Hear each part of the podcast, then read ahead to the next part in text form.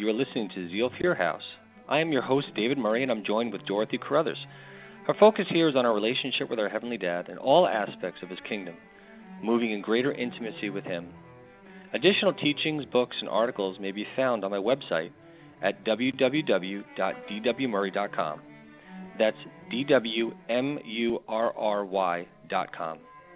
Again, thanks for joining us, and let's get rolling with this week's broadcast.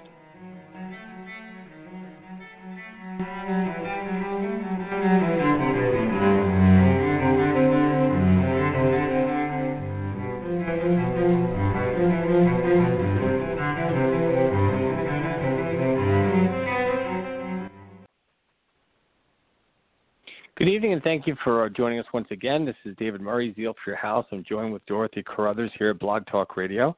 Dorothy, how are you this evening? I am very well. How are you doing this evening, David? I'm doing well. Um, uh, I'm excited about what we're going to be talking about tonight. I know I've been threatening to try to shorten the broadcast to make it easier for um, our listeners to to kind of break down and digest some of this. And um, so I've been spending a lot of time on it. And uh, in keeping with one of the things that I've shared with um, with our listeners, um, about what the Lord is doing uh, in this hour is a return to unity, to um, our first love, and to uh, true discipleship, true teaching. I talked about that, you know, right around the new year. Uh, I'm just um, getting quiet before the Lord and going through the different things that He wants uh, the body of Christ to begin having a, a deeper understanding on. And so tonight, what we're going to be talking about is the baptism of Jesus Christ and what does that mean how does it apply to our walk? Um, so I'm excited about that, Dorothy. Uh, we're just going to jump right into it, and and, and guys, uh, what we're going to be talking about tonight, the baptism of Jesus Christ. What we have to understand is what that really means. So many things uh, that that we have been taught or that we've been that we've heard. Um, really, if if we don't, if we have a theology if we have a um, a doctrine, if we have a biblical belief or conviction, and we cannot clearly and readily define how that belief, what that doctrine as it relates to the Word of God, um, has to do with us, has to do with the Lord. If we cannot very quickly and sim- simply be able to relate a belief, a theology, a doctrine, uh, an aspect of apologetics, if we don't know how that is helping to push us into greater intimacy with the Lord, um, that belief system, that theology, that doctrine uh, is of really no value to us. Uh, it really isn't. Um, there are things in the Bible that I have questions on. Uh, there's things that uh, I'm continually go before the Lord and I ask Him about uh, creation, uh, dinosaurs, aspects of the earth, um, just to name a couple. Um, I find them very interesting. Um, but I do not spend a tremendous amount of time on those things because if I cannot identify how that is going to draw me into hearing His voice, His heart, His mind, and His will, and ultimately His love for me, if I am not able to take that theology, take that belief, that understanding, and apply it so that I am experiencing His goodness and His love more intimately than I was without that understanding, then we have to examine, I need to examine what is the purpose of what I'm holding on to? What is the motive behind it? And so, with all things that we're going to be talking about, all of them need to have an application. Theology, as we've we've stated before, I've, I've I've shared with you guys before. Theology is meant to be a safe platform from which we engage the kingdom in experience. Theology, or or our biblical understanding of the kingdom, the laws, the rules, the principles of the kingdom and how they are defined, how they relate to a certain topic in the Word of God, is meant to be a safe platform from which we can explore the invitations that the Lord is constantly sending out for us to get to know His nature better. So that's the purpose of theology, guys. It's the purpose of understanding and studying the Word of God. It's so that it becomes a safe parameter that keeps us from deception and keeps us from um, our the motives of our heart and our thinking in alignment with Him, so that we can pursue intimacy. We don't have to be afraid of deception, guys. Um, and, and let me let me back up. Let me explain that. The scriptures say that perfect love casts out all fear, and he who is who is in fear has not been made perfect or mature, complete, summed up, immersed in love. Okay. The Bible tells us we're only to fear one thing. We're to have a fear of the Lord. And this topic isn't about the fear of the Lord because even that is a topic that we don't understand. And I guess I'll tackle that soon enough. Um, what the fear of the Lord is, what kind of fear and reverence we're supposed to have of our Creator while calling Him Dad while calling Jesus our brother and our Lord, while calling the Holy Spirit our intimate counselor, how to embrace that and yet have a fear of the Lord. But we'll get into that another time, but we're not to fear anything. He who lives in us is greater than the deceiver. He knows how to sustain us and protect us and guide us. And all throughout the scriptures, from Genesis to Revelation, you see children of God who have off the beaten path, who got off track, who missed understanding God's ways and his intentions, and God was faithful to bring them around if their hearts were open. So we don't need to feel fear deception. We need to trust him and be willing to take an inventory of the motives of our own heart because that's what guards us is our willingness to allow the Holy Spirit to train and correct us. And that's something that's been lost in the body of Christ. We do not trust him. We trust ourselves and we trust ourselves from a carnal perspective, where we're looking at things as our own ability to serve, guide, and protect us. It's a form of idolatry. Um, so, without getting, uh, what is my point of that? Why am I getting on that? Because bringing it all back around, a lot of times we develop um, convictions and embrace certain doctrines. Right, right now in this hour, um, the imminent uh, judgment of the lost pre, mid, post tribulation, um, Antichrist. we have we have a, a, a slew of things that are the hot topics right now. And to be honest with you, I really haven't heard much in the way of discourse or dialogue from anyone who's discussing these things. Really, by and large, uh, I won't make a sweeping generalization. I will make a broad one though.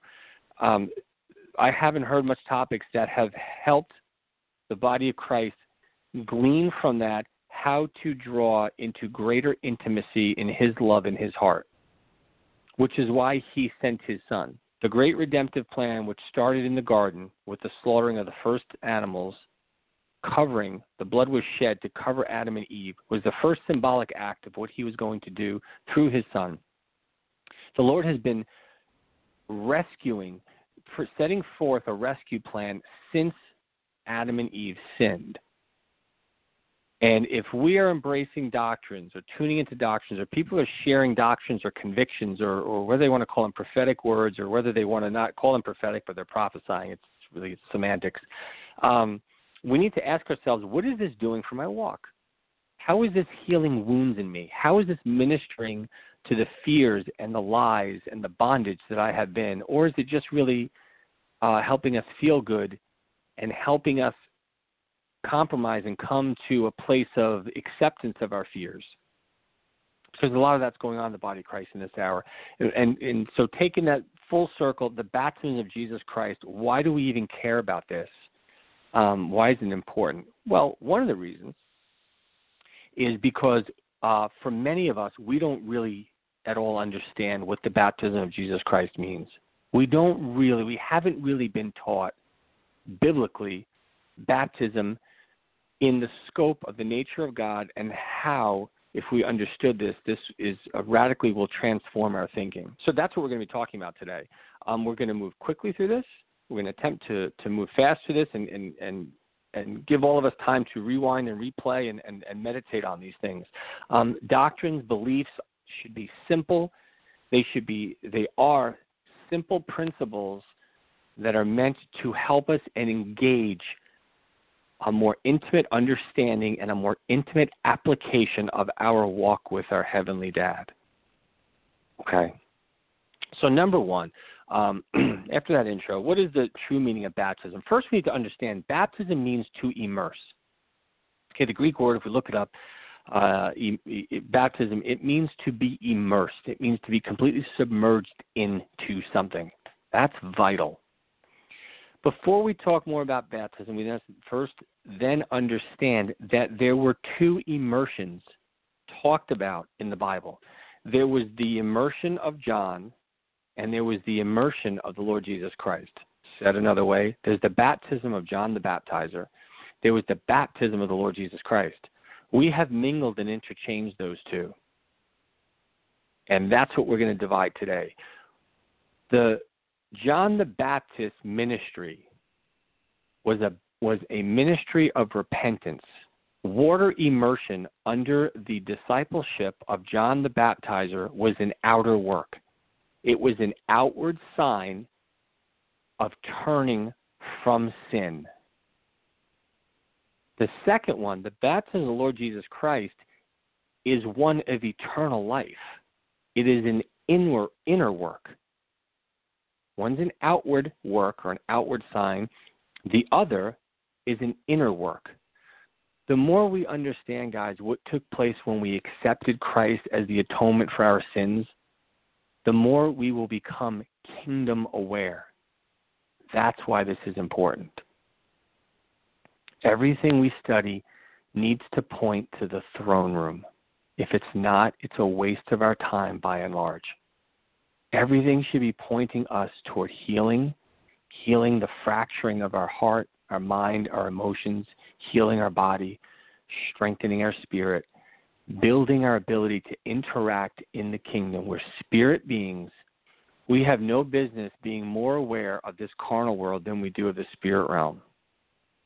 Jesus interacted in the natural realm with a complete awareness as a man stripped of his deity, living under the inspiration and guidance of the Holy Spirit, with a complete understanding of what the Father wants to do. That is not meant to be complicated. I know we have been taught in in church history that there's a select few individuals that that are called to this. That's a lie, guys. You will not find that anywhere in the new covenant.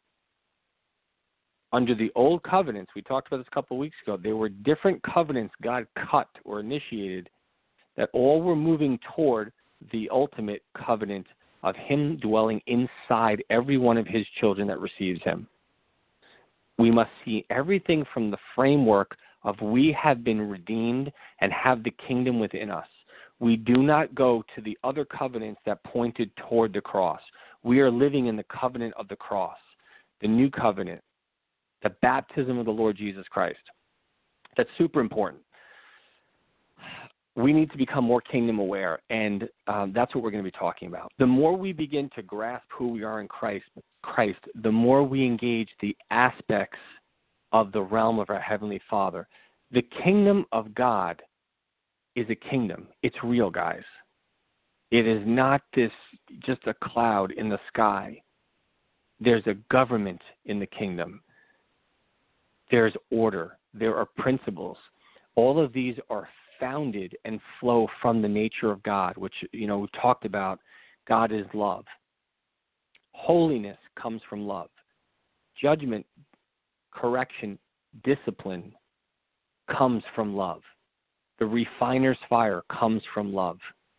Everything is love, and you know. So, and again, another error we've gotten thrown off. We said God is love, so He doesn't. He's not interested in sin. That's a false doctrine. That's a deception that is meant to keep us from seeking his heart, from growing in intimacy with him. The other end of it is we just focus on sin, which is what this topic is going to be talking about. We become so sin aware that we're not focused on the throne, we're focused on the sin. We're focused on our own self righteousness, our own abilities. Also, will keep us from interacting more deeply in the realms of the kingdom. So let's begin. Uh, above all things, we must see everything that we understand, every aspect of what we study in within the backdrop of his love and his goodness toward his creation. Everything must be viewed in light of his love and his goodness. So let's start. Uh, in Matthew 3:11, John the Baptizer or John the Baptist, he explains why he entered into that ministry. Water baptism was started with the was well, I'm not saying other times and cultures they had different types of baptism. We're not going to get into that. We're gonna we're gonna talk about John the Baptist. He he was the last old covenant prophet. He said, "I baptize you with water for repentance, but after me comes one who's more powerful than I. He will baptize you with the Holy Spirit." You see that John is alluding to the people pretty plainly, plainly He's saying, My baptism, my immersion, is an outward demonstration to show that you are repentant. You're turning from self righteousness. You are acknowledging the need for Messiah Yeshua. You are acknowledging you have need for the Christ to come. It was an outward action meant to acknowledge the condition of their heart. It was a turning. He goes on to say, There's one coming who will baptize you with the Holy Spirit. He will immerse you in the Holy Spirit. That's the inner work. Paul expounds on this in Acts 19. Uh, Paul had met, you can read this, so the entire uh, chapter of Acts 19 is a fantastic study in this that's caused so much confusion. We don't have time to get into all of it. Um, but it, it, if we understand this baptism, it, that becomes clear. Paul is walking along. He's he's going through Ephesus. He meets disciples of John. Okay, they were not born again Christians. He meets disciples of John. They were baptized along with Apollos. Apollos was a disciple of John the Baptist. A lot of people don't realize that. Apollos was baptized by John the Baptist. Apollos had to accept the full gospel message, which is no, not, not just about repenting. It's about turning. Okay, you've turned from sin. You have to turn to the cross. You have to acknowledge the need for your Savior. You have to confess Him. You have to receive Him. So in, in Acts 19:3, Paul says, John's baptism, speaking to the disciples of, of, of John, John's baptism was a baptism of repentance. He told the people to believe in the one coming after him, that is, in Jesus. Meaning, what he was explaining to the disciples of John is Paul went and asked them, he said, Did you receive the Holy Spirit? And and the disciples of John the Baptist, right? John's already been executed. Jesus has already been ascended. Right? Paul's full swing in, in his in his um ministering the gospel, as are the other apostles. He meets them and he and he they start up a conversation and they're discussing the good news and John's uh, disciples say, We haven't even heard there's a Holy Spirit. And Paul asks, Well, then, guys, what were you baptized into? Meaning, you're, we are baptized into the baptism of the Holy Spirit. So if you haven't received the baptism of the new life, what have you been baptized into? Because at the time, water baptism was a sign of turning. John's baptism, John's work, was an incomplete work in that it couldn't be completed until Jesus was risen from the dead. John's job was simply to point the way. He pointed the way by saying, Guys, you need to repent. You need to turn. You can't earn salvation. The law kills. You cannot earn this. And so people would show that by going to the water and being immersed in the water. And Paul is saying, guys, that's great that you recognize you need the Savior. Now you actually got to receive Him. So we see the distinction between the two different baptisms that are spoken about by John and Paul. There's the baptism, the outward sign of repentance, but the real important one that it pointed toward was the baptism of the Holy Spirit. Guys, water means nothing in itself. Water has always been used as a type and shadow right? That's a fancy word, right, for symbolism. You know, Bibles, schools, they, you know, we always like to type in shadow. It just means symbolism. Um, water is symbolic of the Holy Spirit. Whenever you study water um, in the different time frames, different covenants, it was a sim- it was symbolism of what the Holy Spirit being poured out upon us in the final covenant, the new covenant. That's what John's physical immersion was symbolic of. It was the immersion of the Holy Spirit that we would experience, guys. This is important. The moment our mouth confessed the Lord Jesus Christ and we believed in our heart that he was raised from the dead, Romans 10:17. The moment we receive him as our redeemer, his righteousness is applied to us and we enter into the kingdom of God. We become immersed in the kingdom of God. That's the key here, guys. Many of us, the church, have not been taught what took place when we received Christ. We've been taught to be focused on the baptism of John. Repent, repent, repent. Focus on the dead works. Focus on that that that how unworthy we are. Now don't get me wrong, heaven is a gift. We didn't earn it. But we were given a gift that we are despising if we choose to relate to God under the old covenant. That does not please God. It's offensive to the cross. The moment we receive Jesus as our Savior, the Holy Spirit entered into us as a deposit, guaranteeing our inheritance. When that took place, our spirit man became immersed, completely immersed in the Holy Spirit. That is the baptism of the Lord Jesus Christ. We have been baptized, we have been immersed in the Lord in his kingdom, in his nature, in his thinking, in his heart, in his understanding, in his ways. We, our spirit man, is in constant communion with the kingdom of heaven through the Holy Spirit abiding in us. The more we tend to, we're, here's the cool thing, guys. Right now, and for every second per eternity, forever, we are eternally immersed in His Spirit. We can begin to draw our hearts and our minds on His heart and His mind that we're immersed in, or we can continue to draw upon the old baptism, the old man. That's a choice. Here's the key, guys. We've been wrongfully taught that we must earn his presence. That if we sanctify our, ourselves enough, we will reach a level of perfection that allows us to experience his love and his goodness. Guys, this is a false doctrine. We do not earn the kingdom, it was freely given to us the moment we accepted Jesus as our atonement. Salvation is a byproduct of what was given to us at the cross. Jesus gave us his righteousness the result is we've been reconciled to God. That, by definition, is salvation. We were saved from the eternal separation of God. We did not receive, please hear me in context, gang. We did not receive salvation through the cross. We received his righteousness at the cross, and the result of that righteousness is salvation. It is impossible to grab a hold of, to apprehend the doctrine of salvation without discussing and understanding and embracing the doctrine of righteousness. Because salvation is the result of us being seen and having become the righteousness of Christ.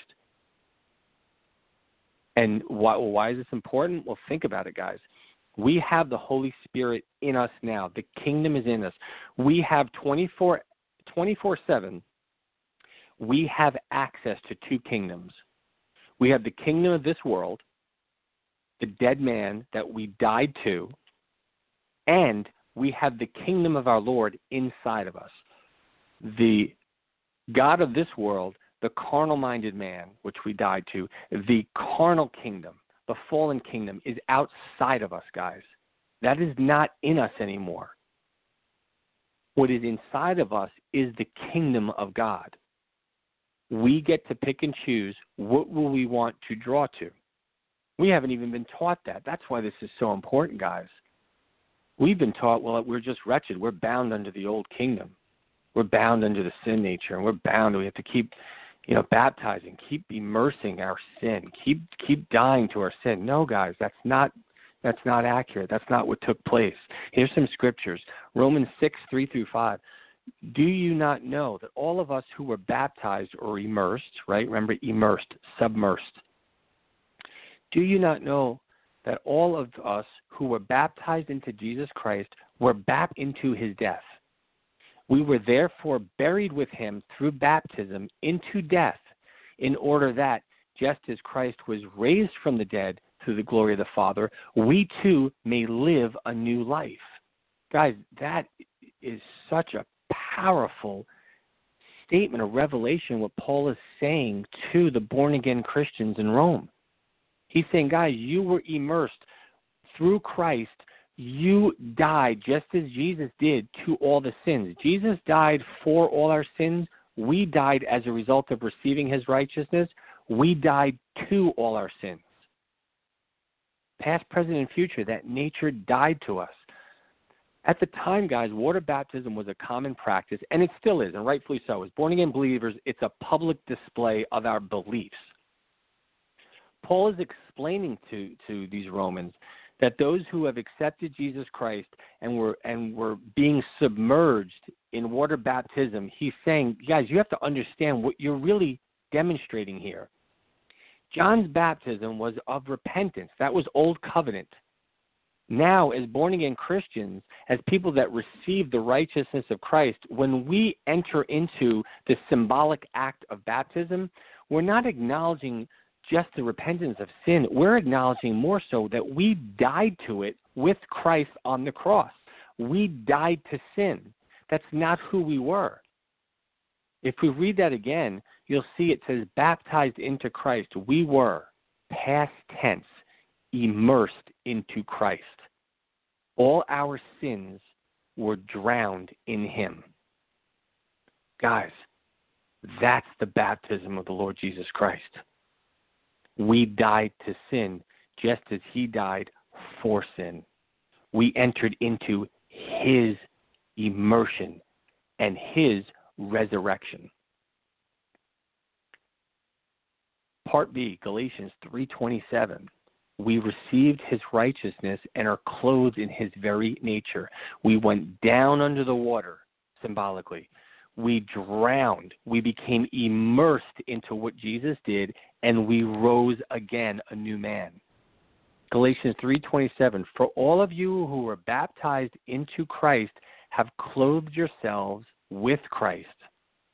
2 Corinthians 5:17 Therefore if anyone is in Christ the new creation has come, the old is gone, the new is here.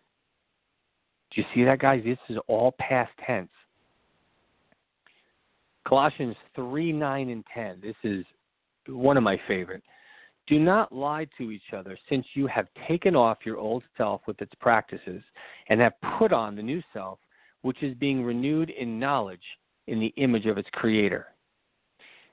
The Greek word having taken off is past tense.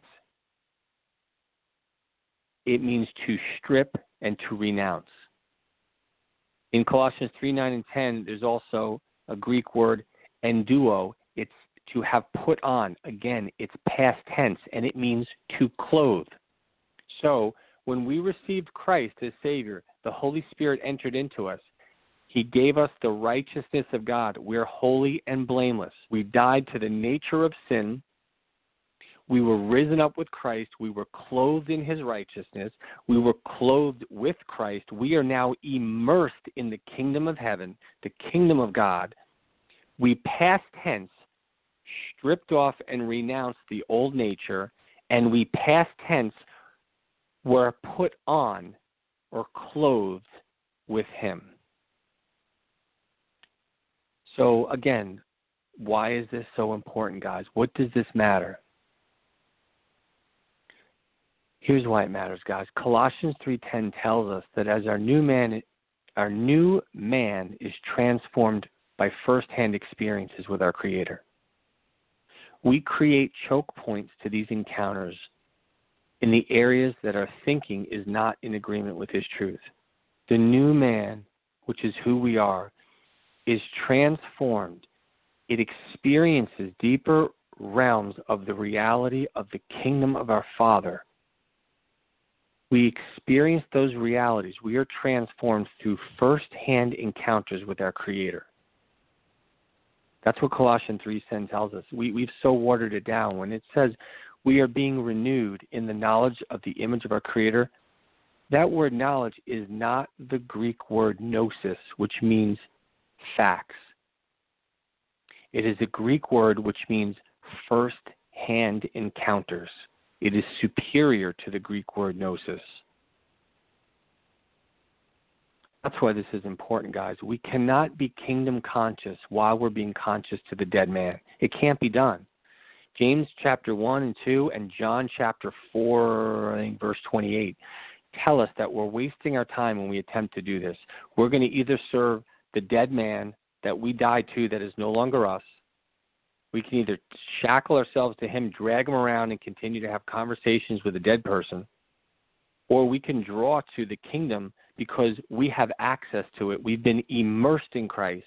We are immersed in the kingdom in our spirit man. We're spirit beings clothed in his nature, which is what has given us salvation. We draw either to one or the other. The more we understand who we are, guys, the more we understand that we've entered into his baptism, which means two things.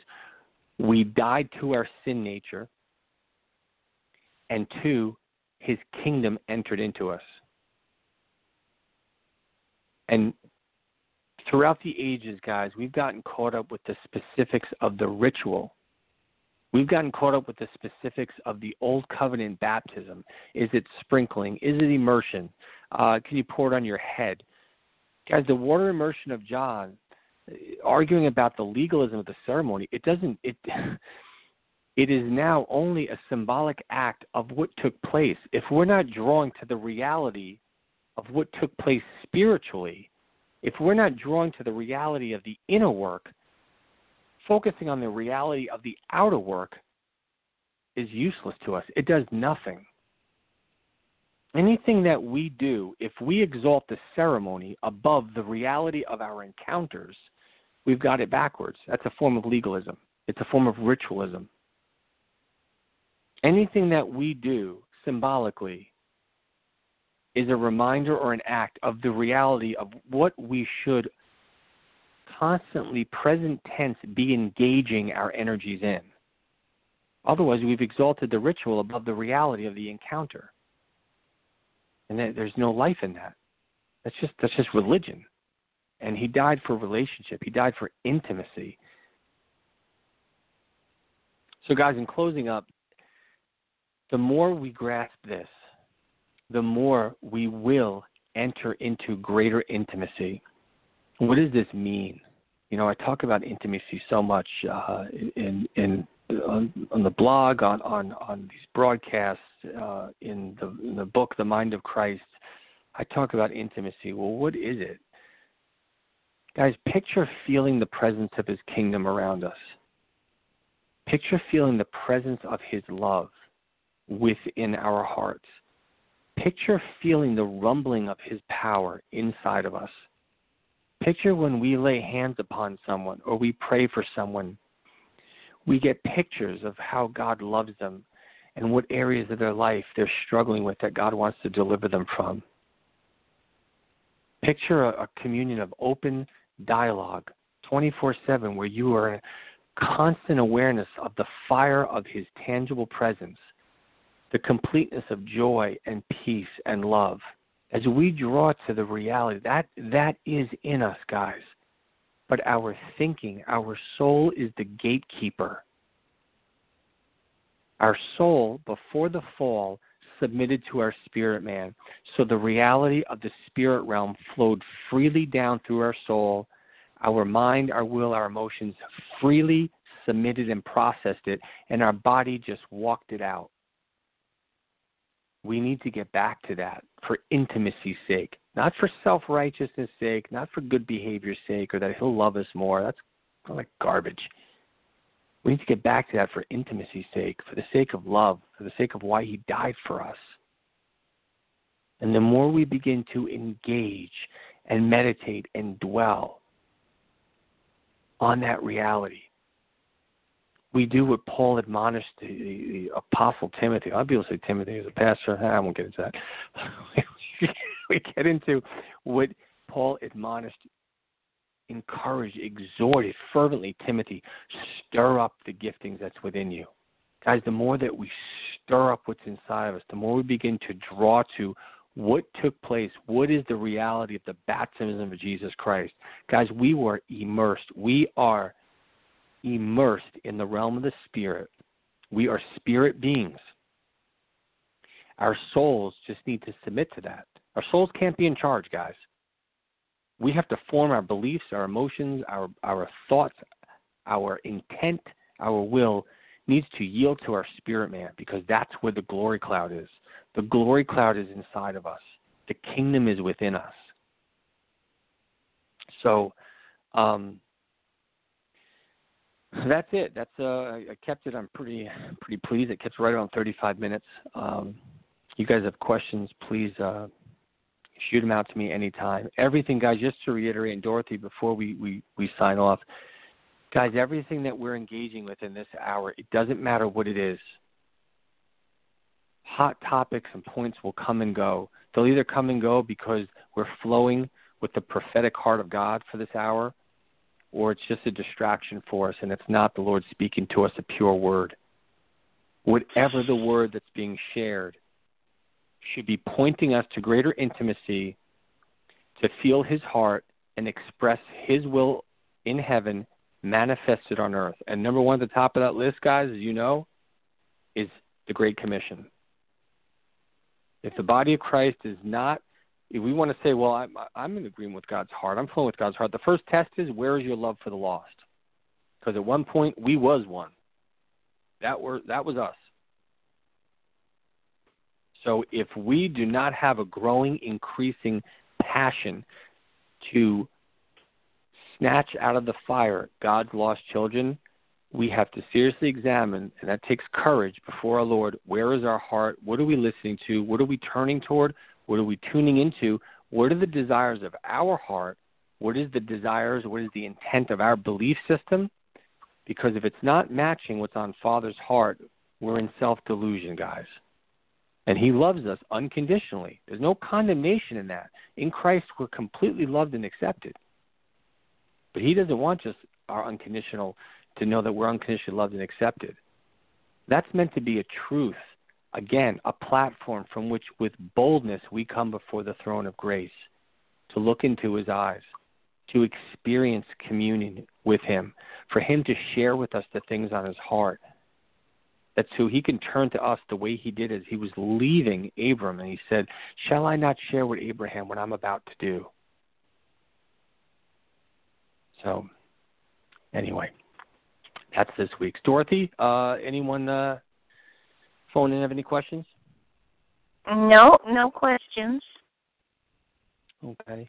No well, questions. we're going to wrap it up. I'm sure they'll have questions after they listen offline. You know, that's how it works. Yeah, I get that a lot. Yeah, I get a lot of follow up with that, and that that's that's great. Um, and that's one of the one of the purposes of, of me trying to shorten down these um, these teachings is to allow uh, us brothers and sisters to meditate on His Word and on on some of the uh, the, the principles here.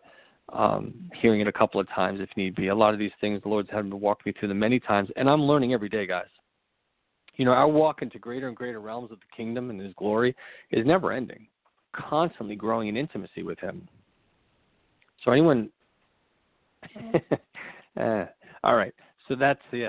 That's all I have about that. I'll leave that alone. Yeah, so Dorothy, walking into the reality of the kingdom is a big deal. I don't know if for those of you who did not pick up on that point in the teaching, when you come to the realization fully that the kingdom is the reality, you'd be surprised how much you grow from that point. It's like an explosion. Yeah.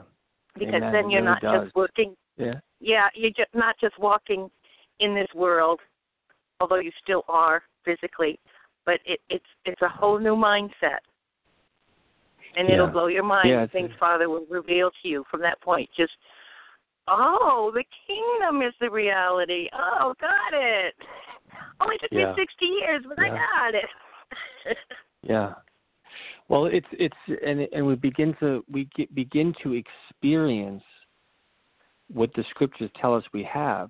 You know, I'll I'll have many people will will, will reach out to me and will say, well, the, scriptures say that he who spared not his own son, that in Christ, how shall he not freely give us all things? Well, I don't feel like I have freely have all things.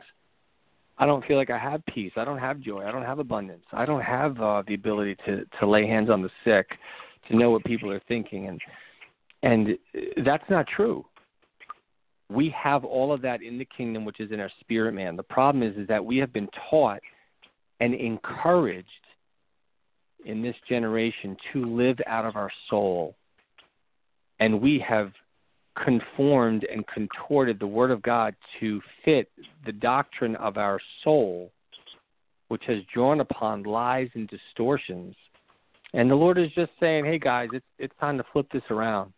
It's time to live by your spirit, man. It's time to draw upon the reality of my kingdom. It's time to start identifying with yourself as a spirit being that has the presence of my kingdom inside of you. And it just starts with awareness. You know, it just starts with beginning to meditate on that. If we're more meditated on sin and death, um, our focus is off. We're not focusing on the reality of who we are. We can't have salvation, guys, without righteousness. It cannot be done because salvation is the byproduct of righteousness. So the first place we need to go to our belief system is: Do I feel unworthy, or do I feel like praise God, Lord, I thank you. You are, I can't even begin to grasp your love, Father, that you have made me completely loved and adored and acceptable. When you see me, I am the apple of your eye. If that starts to kick up junk in us, that is awesome. That means our soul is grinding gears with our spirit man, and one of them needs to give. We're meant to renew our minds according to the mind of Christ which resides in us. And when I say us, I mean in our spirit being. We are spirit beings. So, anyway, um, I'm going to wrap this up, or just want to drag you on, and, and uh, I just want uh, the body of Christ, everyone, brothers and sisters, my family, to, to just sit on this and enjoy it and let it just wash over you. Give Him permission to challenge your thinking and to ask Him to give you the encounters the reality of His goodness and love. So, I'm going to continue on this theme. Uh, we'll see where this leads us um, in the next week or two. And Dorothy, you have a wonderful evening. God bless you. I'm going to be praying for you, and I'm going to be praying for uh, your family. And I will catch up with you real soon. Okay. You have a good evening as well, and Father bless. Thank you, Dorothy. You as well. And my brothers and sisters, my dear beloved family, I love you guys. Above all, though, know your Heavenly Father loves you. Seriously, guys. more than we have any idea. Good night, Dorothy. Good night, everyone. Good night, David. Father bless everyone.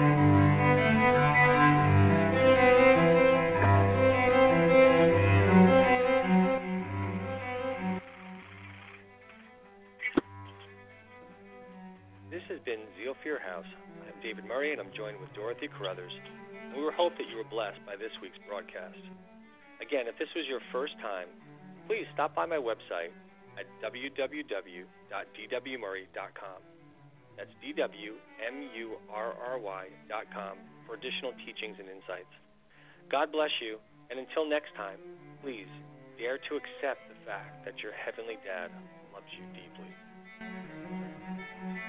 Thank you.